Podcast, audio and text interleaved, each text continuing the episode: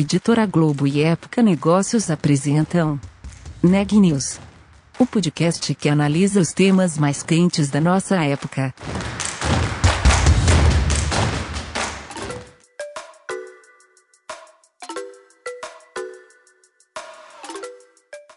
Olá, meu nome é Daniela Frabasile, eu sou da Época Negócios e esse é mais um episódio do Neg News, nossa série de podcasts sobre a pandemia do novo coronavírus.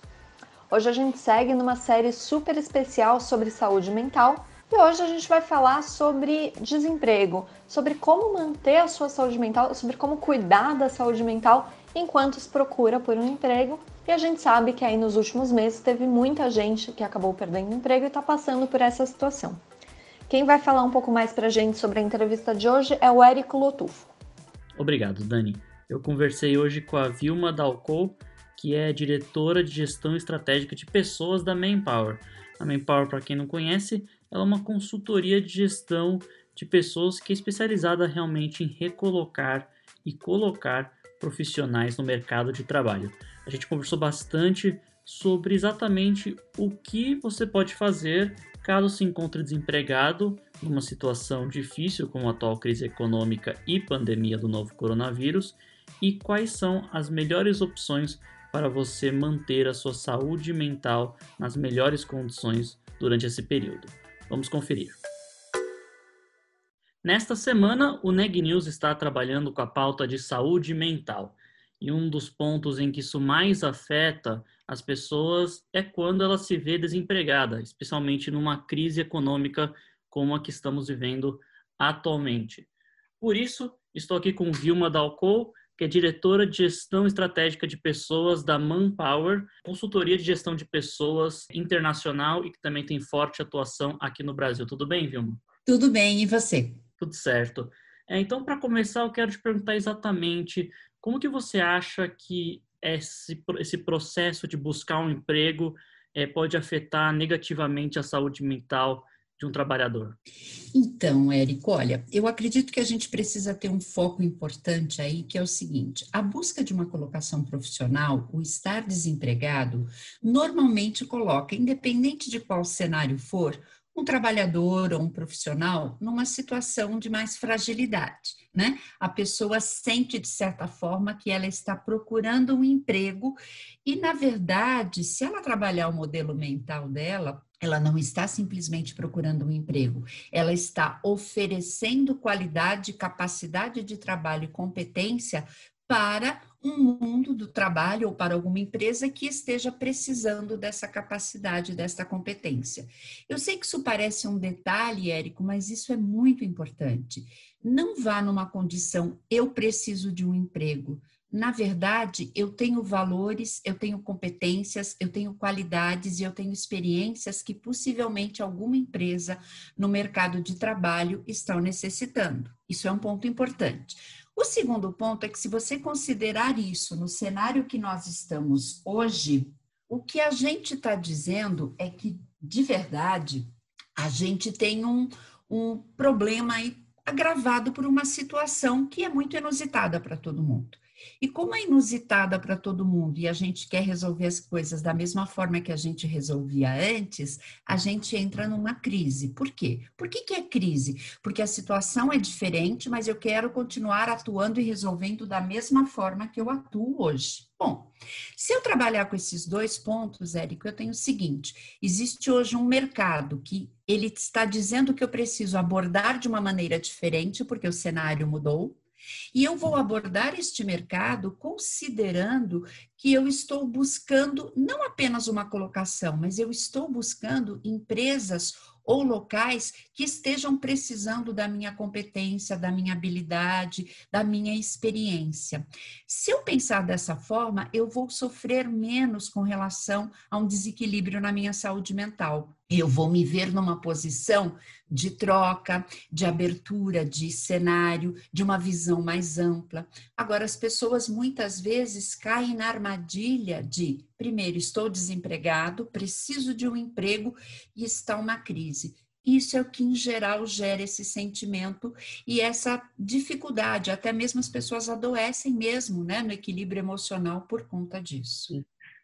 Você falou muito sobre essa questão de como é, encarar a situação. Como você acha que isso afeta, por exemplo, um trabalhador que tem muitas formações, é, às vezes pós, pós o exterior também, e como às vezes não conseguiu emprego com tanto trabalho sendo feito antes para ele se mostrar no mercado, como que isso também afeta é, um trabalhador que ele é de alta qualidade, mas que o mercado às vezes simplesmente não consegue encaixar ele, às vezes até porque ele é de qualidade demais, né? O que eles chamam de nos Estados Unidos, eles falam muito sobre a pessoa estar overqualified, né? Qualificações é. demais para o emprego que talvez ela precisa. Então, assim, a questão, eu acho que aí a gente pode trabalhar com dois pontos. O primeiro é a superqualificação, a formação, a pós-graduação, toda essa bagagem que esse profissional tem, ela é fantástica. Ela é um, um grande recurso que ele tem para oferecer para o mercado. Mas é importante que ele primeiro faça uma visão e um olhar do que, que este mercado realmente está precisando o que, que este mercado ele está realmente buscando? O que este mercado precisa? Este mercado precisa de toda essa minha qualificação em que momento? Em que tipo de segmento? ou não, ele precisa de uma qualificação menor. Mas com a minha qualificação, como eu posso usar as minhas competências sem passar a mensagem de que eu sou super qualificado para aquela posição? E ao mesmo tempo, sem eu me sentir menos, porque esta esta colocação profissional exige menos qualificação do que eu tenho. Isso é um ponto. O segundo ponto, Érico, é que pesquisas que nós temos feito globalmente, localmente, elas têm apontado coisas muito interessantes, que as empresas, elas têm uma dificuldade muito grande de fechar vagas, mesmo em cenários de crise. Por exemplo, o ano passado, no Brasil, nas empresas que nós pesquisamos, cerca de 52% das empresas, dos empregadores que nós conversamos, declararam ter dificuldade de fechar posições. Eu estou falando de mais da metade das empresas num cenário em que o Brasil estava com desemprego como está hoje. Então, o que, que essas empresas estão buscando que eu, profissional, não estou conseguindo passar? A pesquisa mostra para gente que tem muito mais a ver com soft skill, com habilidades humanas, com a capacidade relacional, com a habilidade de trabalhar de forma mais colaborativa, entendendo que o cenário hoje mudou, eu tenho que ter uma habilidade muito maior de aprender a aprender, talvez eu tenha que fazer uma reciclagem, não de formação ou de qualificação, mas de como eu tenho passado as minhas competências humanas as minhas habilidades humanas em primeira instância. Então, eu percebo, Érico, que é um exercício novo para as organizações que buscam profissionais e para os profissionais que estão buscando uma posição. Então, assim, é não se sentir desqualificado. Muitas vezes a empresa está buscando uma, um tipo de competência que eu tenho. Eu não posso me pautar só numa qualificação, nem me sentir menos e nem passar para a empresa que eu sou overqualified para aquela posição. É um desafio? Com certeza. É um aprendizado? Sim. Talvez ele possa fazer alguns exercícios antes de ir para um, para um processo de seleção ou até mesmo antes de começar a fazer uma busca. A gente pode aí trabalhar e dar três dicas para isso, se você me permitir. Pode ser, Érico? Com certeza, pode falar. Então, assim, a primeira dica que eu daria seria a seguinte: Dá uma olhada no mercado e verifica. Bom, nós estamos numa situação de crise, numa situação de pandemia. Eu vou investigar no mercado quais são as, os segmentos que continuam contratando. Quais são os segmentos que têm uma perspectiva de iniciar uma contratação por meio do movimento do próprio mercado? Eu vou fazer uma pesquisa disso e enxergar. É como se eu estivesse me preparando para fazer uma busca, uma colocação. Não é simplesmente eu entrar nos sites onde estão oferecendo vagas. Eu vou me antecipar primeiro planejando e olhando assim, que tipo de segmento de empresa o mercado está começando ou pode se aquecer no momento como que nós estamos vivendo ou já está aquecido e que eu tenho competências e habilidades que eu posso oferecer para este mercado. Feito esse primeiro exercício, volta de novo para si mesmo antes de sair para o mercado e eleja três coisas. Pense o seguinte: situações nas quais eu tive um grande sucesso no que eu fiz. Pode ser numa atividade profissional, pode ter sido numa atividade acadêmica, pode ser numa vida pessoal, mas coisas que eu fiz e que o resultado foi muito bom. O que eu fiz, como eu fiz e o que levou a que esse resultado tivesse o sucesso que teve. Quando eu penso nisso, eu estou preparado para dizer aonde estão as minhas habilidades. Por que, que isso deu tão certo? Que habilidades eu usei? Quais foram as minhas forças? Foi a minha capacidade estratégica? Foi a minha capacidade logística? Foi a minha capacidade de organização? Foi a minha habilidade de relacionamento, de trabalhar em equipe? Eu vou eleger isso. E eu vou começar a olhar em cima disso quando eu posso mostrar minha competência e habilidade, eu tenho sucesso no que eu faço. Considerando este olhar que você faça sobre você e você fez sobre o mercado, aí sim, trace um plano efetivo e diga: eu vou entrar em sites que têm posições e vagas, mas também eu vou entrar em LinkedIn, desculpe, eu vou entrar em, em, em é, sites de, de, relacionamento profissional, em sites no qual eu possa fazer contato com pessoas de empresas que me interessam, vou estabelecer contatos não pedindo uma indicação ou uma posição, mas estabelecendo um contato e um relacionamento, falando um pouco sobre a minha experiência, falando um pouco sobre habilidades que eu tenho e dizendo do meu interesse de atuar naquele segmento eu vou começar a atuar dentro de uma rede de network mais ampla. A partir daí, você vai começar a perceber que você está numa relação de troca. Por quê? Porque eu tenho sim interesse naquele segmento, mas eu também sei que eu tenho habilidades. Eu vou olhar empresas e eu vou poder dizer: olha, essa empresa está vivendo esse desafio. Poxa, eu trabalhei numa empresa com um desafio semelhante, ou eu vivi uma situação. Vou me relacionar com pessoas dessa empresa. Vou contar um pouco sobre a minha experiência e vou dizer: gostaria de conversar com alguém dentro da sua organização para que eu pudesse tomar um café, mesmo que virtual, né, nos dias de hoje, para que a gente possa aí estabelecer um contato. Eu não vou sair já buscando, olha, eu quero um emprego, você tem uma oportunidade, me indique. Eu vou criar um relacionamento e fazer essa troca da minha experiência e da minha capacidade, principalmente, que vai muito além de eu falar só da minha qualificação. E quando eu falo só, eu não estou diminuindo a qualificação, eu estou dizendo que ela é mais um item. E aí sim, eu buscar nesta relação eu começar a estabelecer contatos. A gente tem uma pesquisa que mostra também que em torno de 65% das pessoas que co é, conseguem uma colocação profissional foi por meio de networking. E networking não é indicação, tá? É relacionamento. Muito legal. E uma coisa que afeta muito a saúde mental é, de alguém que está desempregado é a falta de uma rotina diária. O que você acha que alguém que está procurando um emprego possa fazer para manter uma rotina, isso não afetar negativamente a saúde mental dela? Olha, eu vou dar, falar para você a dica que eu costumo dar para as pessoas com quem eu converso sobre isso, é por uma experiência que eu já vivi pessoalmente, que foi bacana, e que as pessoas com quem eu tenho conversado e tenho caminhado nesse sentido também têm vivido experiências interessantes. Você está correto. Eu ter uma rotina, eu ter, eu ter atividades para fazer são essenciais talvez seja um bom momento para a pessoa eleger algumas atividades voluntárias. Talvez essa pessoa possa procurar algum tipo de ação seja numa sociedade, seja no próprio bairro onde ele mora, seja junto a algum órgão que ele conheça, ter uma atividade voluntária que seja uma vez por semana, é, que ele estabeleça um objetivo, que ele trace um plano do que ele pode fazer lá para ajudar, como ele vai, que tipo de ação ele pode ter. Ele pode fazer isso, inclusive, lançando mão das competências e das habilidades que ele tem isto vai, é, vai além até de eu ter uma rotina de atividades e sair. Eu realmente passo a entender que eu tenho um propósito, que eu tenho um compromisso. E as demais coisas, elas vão acontecendo junto com isso.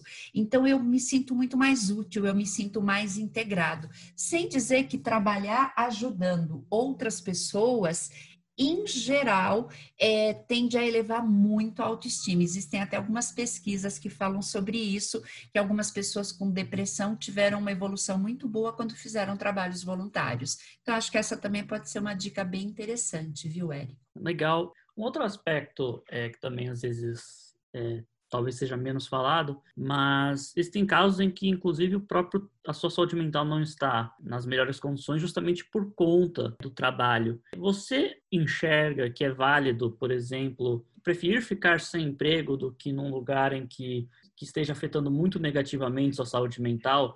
Ou você acha que isso deveria ser só uma a última opção no pior dos casos?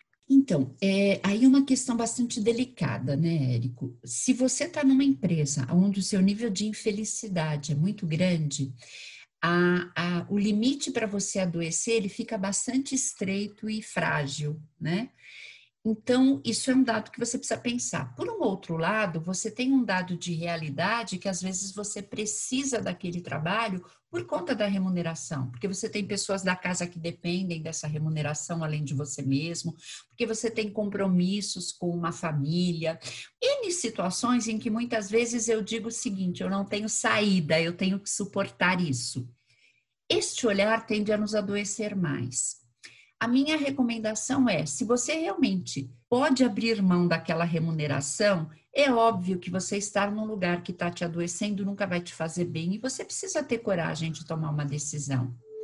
Na contrapartida, se você está nessa situação, deste ambiente, mas você precisa dessa remuneração, talvez você possa buscar formatos de lidar com aquele cenário de uma outra forma, para não adoecer. Normalmente, a gente se sente muito infeliz quando os nossos valores ou os nossos objetivos ou o que a gente acredita não é condizente com a realidade onde a gente está inserido. Então, aí eu volto a dizer para você: às vezes você pode ter uma atividade de lazer ou um trabalho voluntário no final de semana, uma vez por mês, uma vez por bimestre, que alimente um pouco mais aquilo que para você é valor, aquilo que para você te deixa feliz, aquilo que te traz sentido de realização.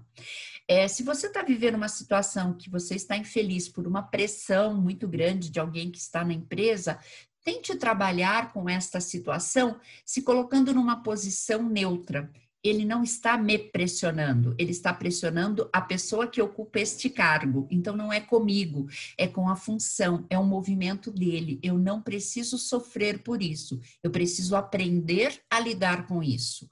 Eu sei que eu falando, Érico, é mais fácil do que a gente fazendo, mas existem algumas dicas. A pessoa pode buscar algum tipo de apoio, a gente pode eleger mentores naturais, pessoas que a gente conhece, que a gente confia, que já passaram por situações difíceis. Eu vou e converso para pedir para esse, esse mentor conselho, porque conselho é bom sim, o que não é bom é ficar ouvindo opiniões, mas conselho, poxa, uma pessoa que já passou por alguma situação difícil, essa pessoa posso, ela pode me ouvir, eu posso chorar, eu posso falar, eu posso rir com essa pessoa sobre a situação, e aprender a lidar com ela. O que é mais importante, Érico, que é o que eu acho que nos ajuda a manter a saúde mental, é eu entender que esta é uma decisão que eu tomo e não que eu estou deixando a vida me levar porque eu não tenho alternativa. Porque a gente tem alternativa, mas eu preciso fazer essa análise. Eu tenho que buscar quais são os caminhos e não mergulhar na situação e no problema achando que não tem saída. Muito bem. E uma das coisas que é, acontece muito, por, aconteceu muito e vai acontecer ainda muito por conta da crise pela qual nós passamos por causa da pandemia do novo coronavírus, é muitas empresas fazendo cortes em grande quantidade e uma das coisas que esses cortes fazem muitas vezes é que a pessoa é demitida e você não tem um certo acompanhamento dessa pessoa após o corte. Você acha que as empresas deveriam criar pelo menos modelos para ajudar a transição de trabalhadores de estar empregado para estar desempregado, especialmente pensando na questão da saúde mental desse trabalhador? Eu não tenho dúvida disso, viu, Érico? Na minha opinião, a, a, a, isso é essencial e olhando aí estudos que têm alguns cenários que a gente identifica, a gente percebe que, na verdade, as empresas que fazem esse tipo de trabalho, elas são inclusive empresas muito mais saudáveis para serem vistas por profissionais e elas tendem a conseguir reter mais os talentos. Quando ela cuida das pessoas que ela está disponibilizando para o mercado. É uma ação, é uma responsabilidade, né? A, a, gente compreende isso como uma responsabilidade da organização. É óbvio que eu não tenho condições de continuar como profissional, eu preciso demitir, eu preciso fazer um corte, mas eu posso fazer isso com dignidade para mim, como empresa, e para esse profissional, oferecendo a ele algum tipo de apoio. Existem empresas aí que podem que tem né, uma especialização para poder apoiar esse tipo de momento, existem profissionais especializados para isso. Eu acho que as organizações precisam sim estar atentas a isso e oferecer para os profissionais que estão sendo desligados um apoio, um tipo de ajuda para ele repensar carreira, para ele repensar mercado, para ele repensar o que ele vai fazer, até mesmo para que ele possa ter um momento de desabafo a gente sabe que esse tipo de ação tende, inclusive, a diminuir muito é, o nível de infelicidade, de descompensação que muitos profissionais têm quando eles são desligados. Vilma, muito obrigado então por disponibilizar seu tempo para os ouvintes do Neg News e também leitores de Época Negócios. Muito obrigado. Obrigada eu, Érica. É um prazer ter, estar aqui com vocês e uma boa tarde. Notícias do dia. A vacina contra o novo coronavírus, que está sendo desenvolvida pelo laboratório chinês Sinovac, não deu efeitos colaterais em 94,7% dos voluntários. Os dados foram divulgados nesta quarta-feira, dia 23 de setembro, pelo governador de São Paulo, João Dória. Segundo ele, o estudo envolveu mais de 50 mil voluntários que participaram no teste na China. A pesquisa testou a segurança da vacina, de acordo com os dados divulgados, só foram percebidos efeitos adversos de grau baixo em 5,36% dos participantes. As reações mais frequentes foram dores leves no local da aplicação, fadiga e febre moderada. A Coronavac também está em teste aqui no Brasil. Dos 9 mil profissionais de saúde voluntários, mais de 5 mil receberam a dose até a última segunda-feira, dia 21 de setembro. A pandemia do novo coronavírus provocou um salto na participação do comércio eletrônico no total das vendas no varejo em São Paulo. Entre janeiro e junho deste ano, a fatia de comércio online no varejo total do estado passou de 2,9% para 3,7%, um avanço de 0,8 ponto percentual foi a mesma taxa de crescimento alcançada entre 2013 e 2019. Os dados foram divulgados hoje pela Federação do Comércio do Estado de São Paulo, a FEComércio. De acordo com o mais recente boletim divulgado pelo Conselho Nacional de Secretários de Saúde, o Brasil tem 4.624.885 casos confirmados de Covid-19. O número de óbitos é de 138.977. Isso nos dá uma taxa de letalidade de 3%. O Neg de hoje fica por aqui. A gente volta amanhã.